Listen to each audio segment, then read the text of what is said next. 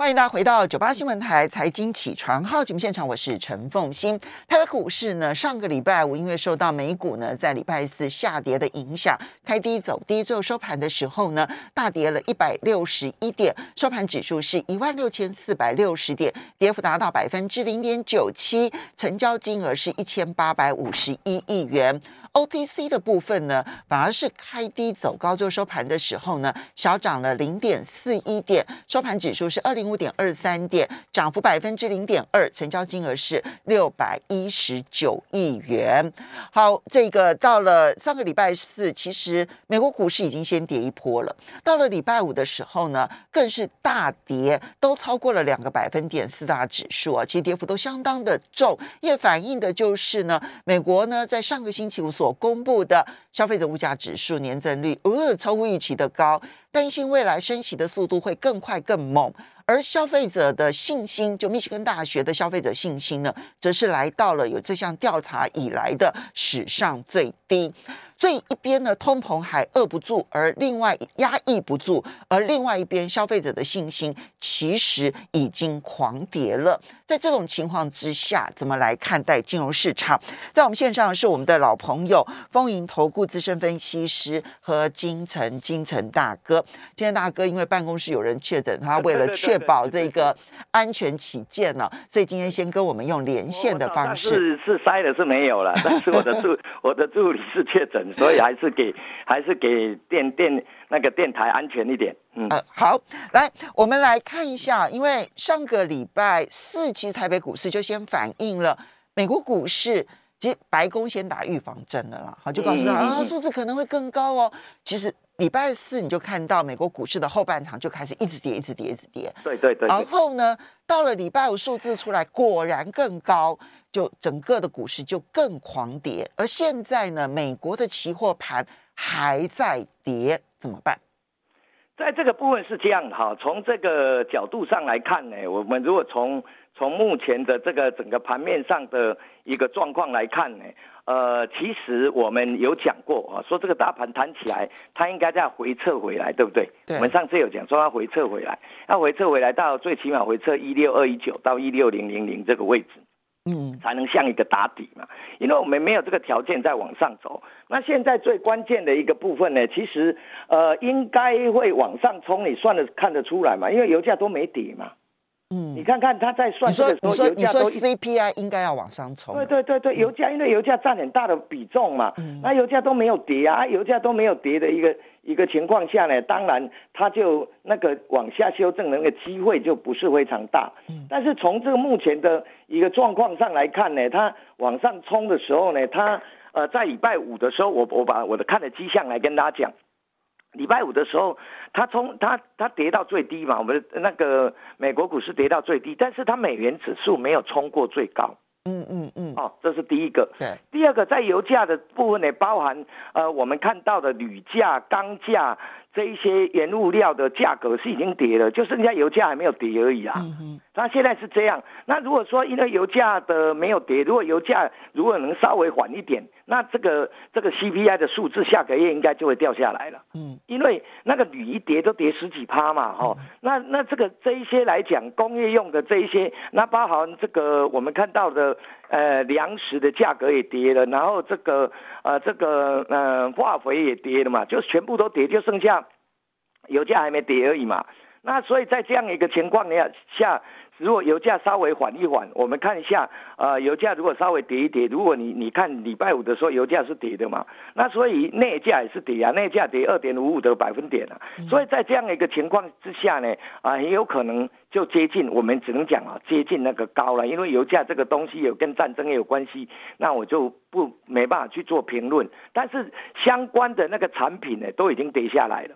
哦，相相关的物价的呃呃 CRV 的这一些产品都跌下来了，所以这个部分呢有可能会接近高或是比较高的位置啊，这是我看法啊。如果你真的是那么强，那你美元指数就冲一零六就好啦，嗯，对不对？你美元指数怎么冲不过去？一零五都冲不过去，不敢冲啊。那所以在这样的一个情况之下呢，啊，所以大家也可以稍微去观察一下，观察一下这个盘面上的状况。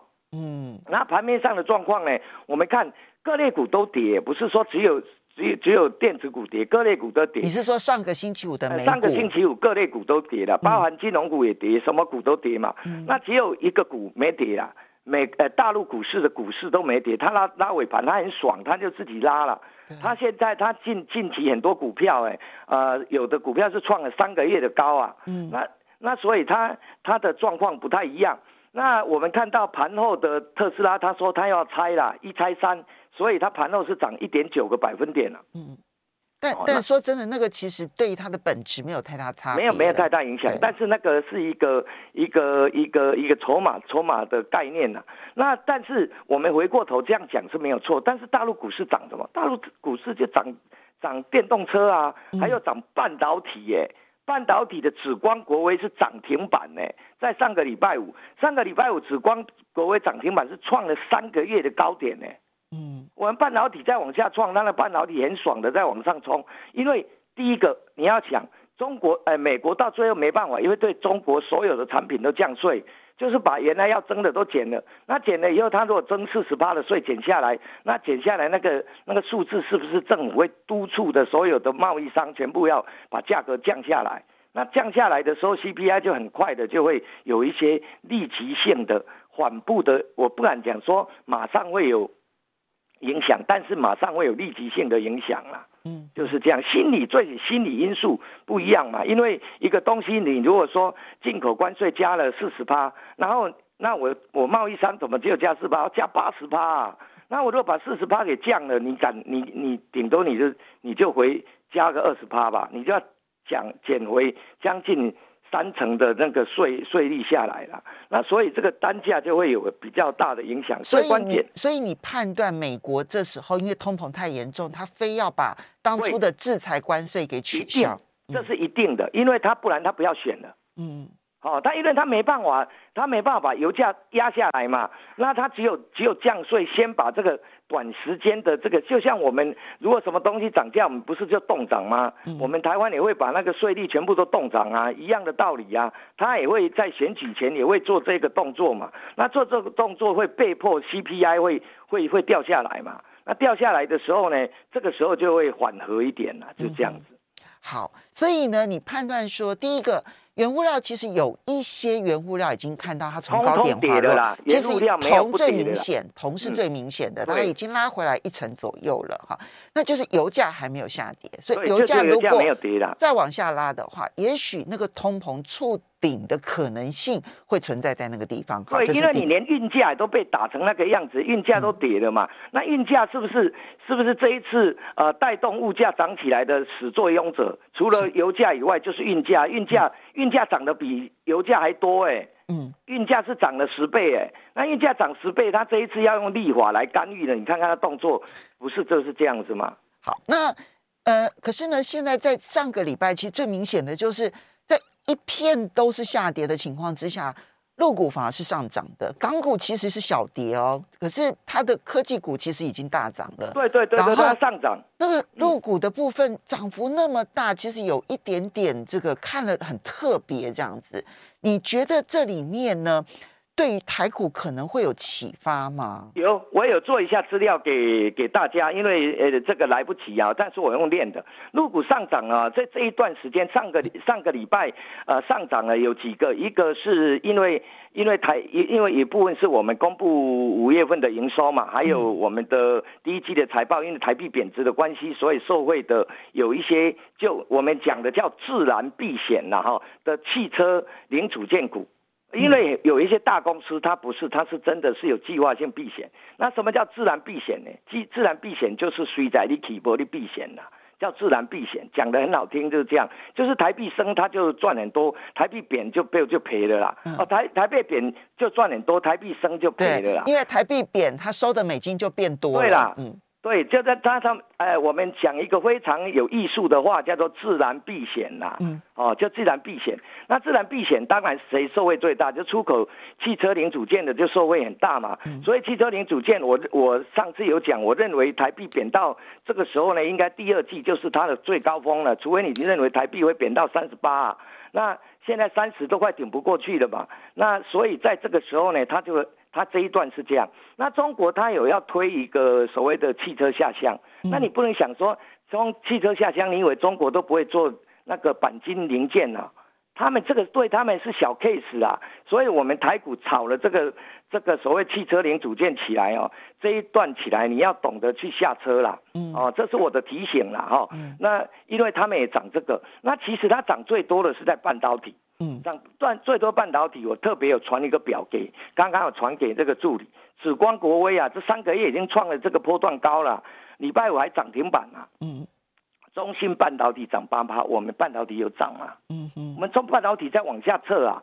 那所以在这一个部分，紫光国威这一个位受惠的，就是我们以前讲过有没有？你看这一次拉回那个中国的在建晶圆厂，它最缺的，其实除了细晶圆以外，最缺的是再生晶圆，因为中国没有再生晶圆厂。嗯。哦，再生晶圆厂上海只有一家叫晶，我们上次有讲叫晶芯啊，晶芯就是星云的星云转投资的那一个啊。所以如果紫光国威，因为紫光国威以前的副总裁就是高启全嘛，嗯，高启全现就是现在晶芯半导体的董事长啊，嗯，哦，就是说，所以这个部分会受惠的，应该在你看中沙都没跌了，不要说星云，星云也没有跌啊，中沙又杀下来又又拉起来了，拉到。一六九点五又要逼到那个历史新高了，嗯，那这个会受惠，我很快练过去。星云跟中沙，星云会放在第一个，放在第一个，因为中芯半导体那个呃再生晶圆也是星云的，然后这个紫光国威也是星云的，还有那个。那个长江存储也是用星云的，好，而且它是中国最大，以后也会比两岸三地也算是两岸三地最大，因为它现在未来的产能是一个月四十万片啊。嗯，那我们现在国内最大的是八零二八，哎，那个中沙是三十万片而已啊，八零二八是三十六万片。再来电池相关，宁德时代涨五点二趴，比比亚迪涨八点一趴，比亚迪还创了整个波段高点。为什么？因为那个。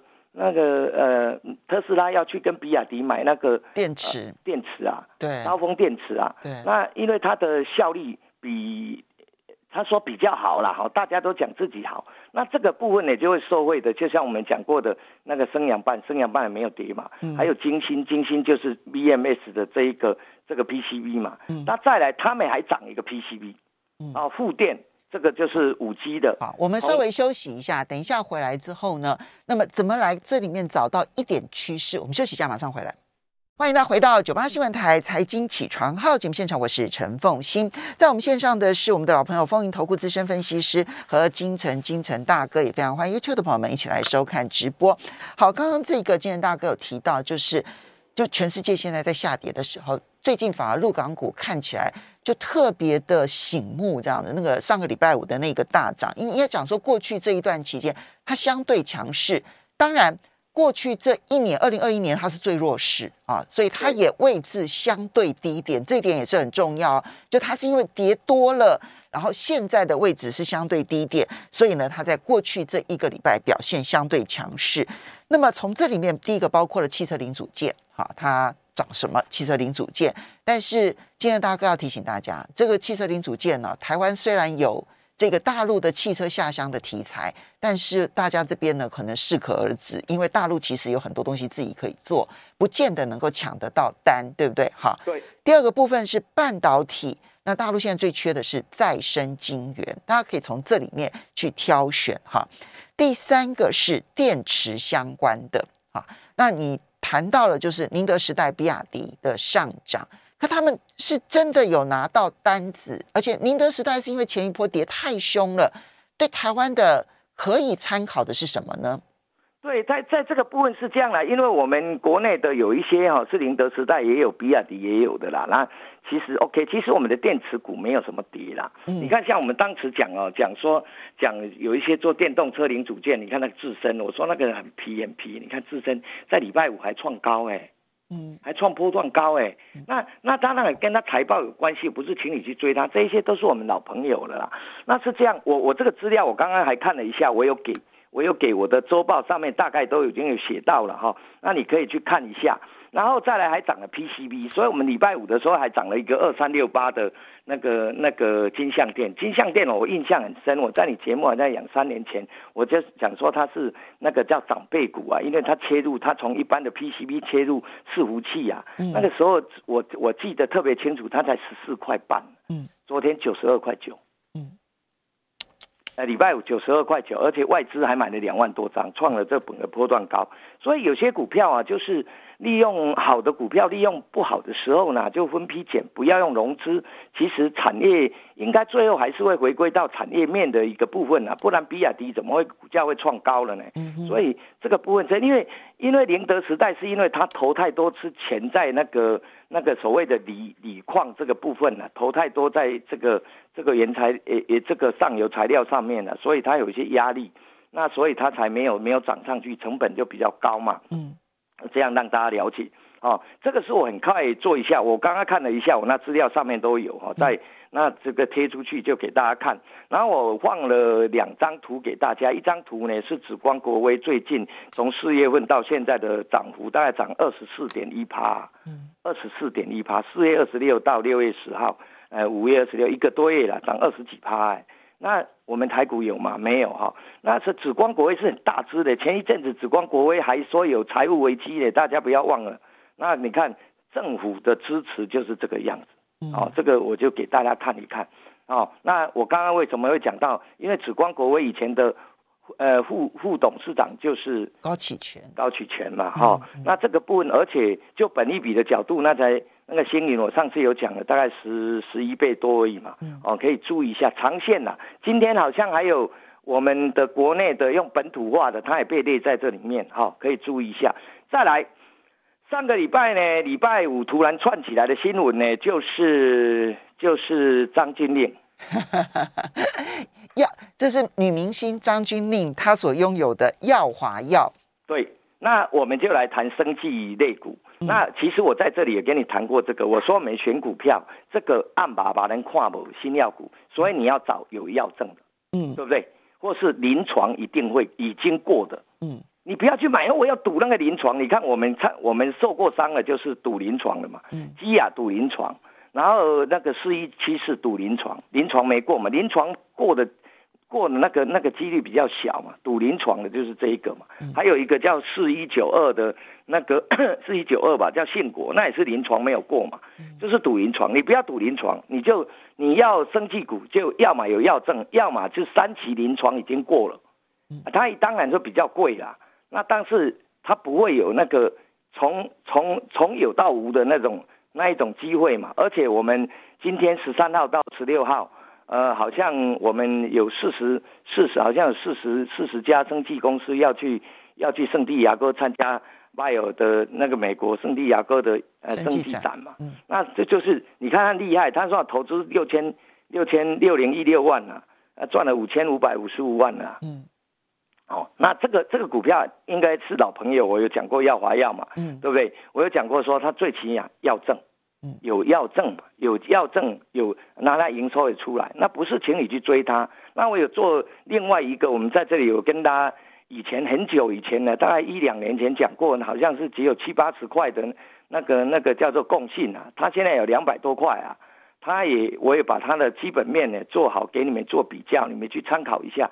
他的三期临床也通过了，在中国他已经公告出来都过了，他现在就等茶厂完，茶厂茶厂过了，茶不是不是茶厂过，茶厂完了等报告出来，那大概如果依照他们的进程，大概七七月七月左右应该就有药证的信息，但是解盲没有没有问题，解盲已经已经都通过了哈，那个已经在他们的 CDE 的网站上已经公告了，那有资料你去去参考。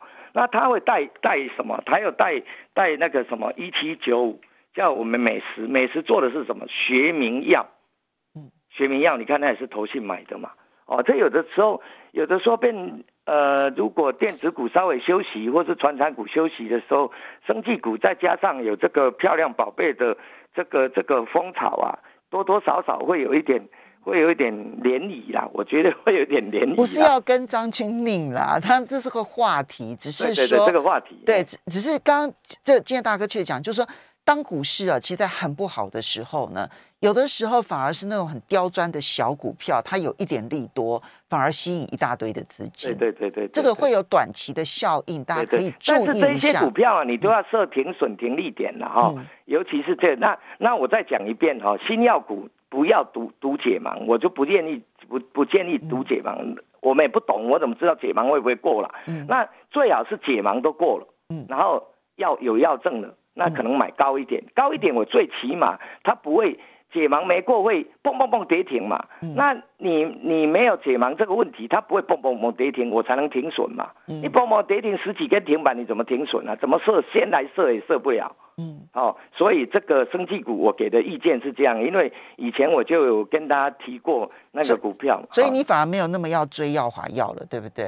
哈，嗯，我我觉得投信去追了啦，嗯，投信追，那我不建议你要去追啦，嗯，因为毕竟它营收出来就再来就我也要看一下它的财报嘛，嗯，对不对？它毕竟这这个新药股很会花钱呢，它去年药丸药去年花了十几块哎。嗯，哦，所以这个部分你也要去，但是它营收是出来了哈，从没有营收到成长十倍，那倒是真的有药证，真的有营收哦，要要有药证没营收可不行啊。不过在这个时候，金仁大哥，你的建议要怎么去保护自己呢？投资人设停利点啊，嗯，因为他他不会他不会有那他不会解盲那个。失败的问题嘛，所以你每一天的低点，这个这个你把它当做我们以前做的那任何标的股票一样嘛。其他前一阵子还有股票什么什么东哥游艇也涨翻天了，不是这样嘛？你就你也是设停利点，一直设设上去啊，早掉就出场啊。对，所以这个时候呢，其实。停损停利的严格纪律是非常重要的，哈。对对非常谢谢金城大哥，谢谢，谢谢大家。啊，没有没有，对不起，我我看错时间了。其实我们还有两分钟，我刚刚太急了，对不起对不起。好，对，好。那那另外一个呢？另外一个我们上次有讲哦，你就利用利用这一个，我再看一下的，就是 Tape C 啦。Tape C 这一次如果下来，它本来就是一个趋势嘛，因为因为中国是没得跟你讲啊，你 Apple 不要再跟我讲，我就是。铁板一块了，那个欧盟给他搞了快八年了，那个苹果连甩都不甩他，人家中国一讲以后呢，欧盟现在赶快定了，二零二四年我也要通通要这样了。那苹果能怎样？嗯，你能怎样？那你就只能照办嘛。那你能照办的时候，这个市场就出来。这市场出来，它有两个，一个 Type C 的 IC，一个就是它为什么要 Type C，就是要快充嘛。对，快充的部分呢，我上次有讲说，快充现在一只手机从零到九分钟啊，嗯，九分钟，那当然这个就是一个趋势嘛。那这个这个的需求一定是一定会全部大家都会都会改的话，就是需求未来下半的量会出来嘛。这个部分也可以去注意一下。那些股票叫什么创维、微风、通家这些，我上次有讲了，这些我的我在我的周报上面都有，大家可以去参考一下。是，好，这些呢都是。就产业的趋势先提供给大家参考，但是呢，在市场上面，其实要懂得保护自己的方法，其实事先都不断的提醒大家。当然，第一个绝对不可以融资，然后呢，你必须手上还是要有一些现金，然后摆在那个地方。要设停损停利点的，停损也要设停损停利点的，都都不是要去跟股票谈恋爱的，对不对？除非你是很长期都已经看好的，否则的话，在短线上面的。不可以谈恋爱，这一点呢是很重要的。好，我们要非常谢谢风云投顾资深分析师和金城健大哥，也非常欢迎 YouTube 的朋友们，也非常谢谢呢大家的收听收看。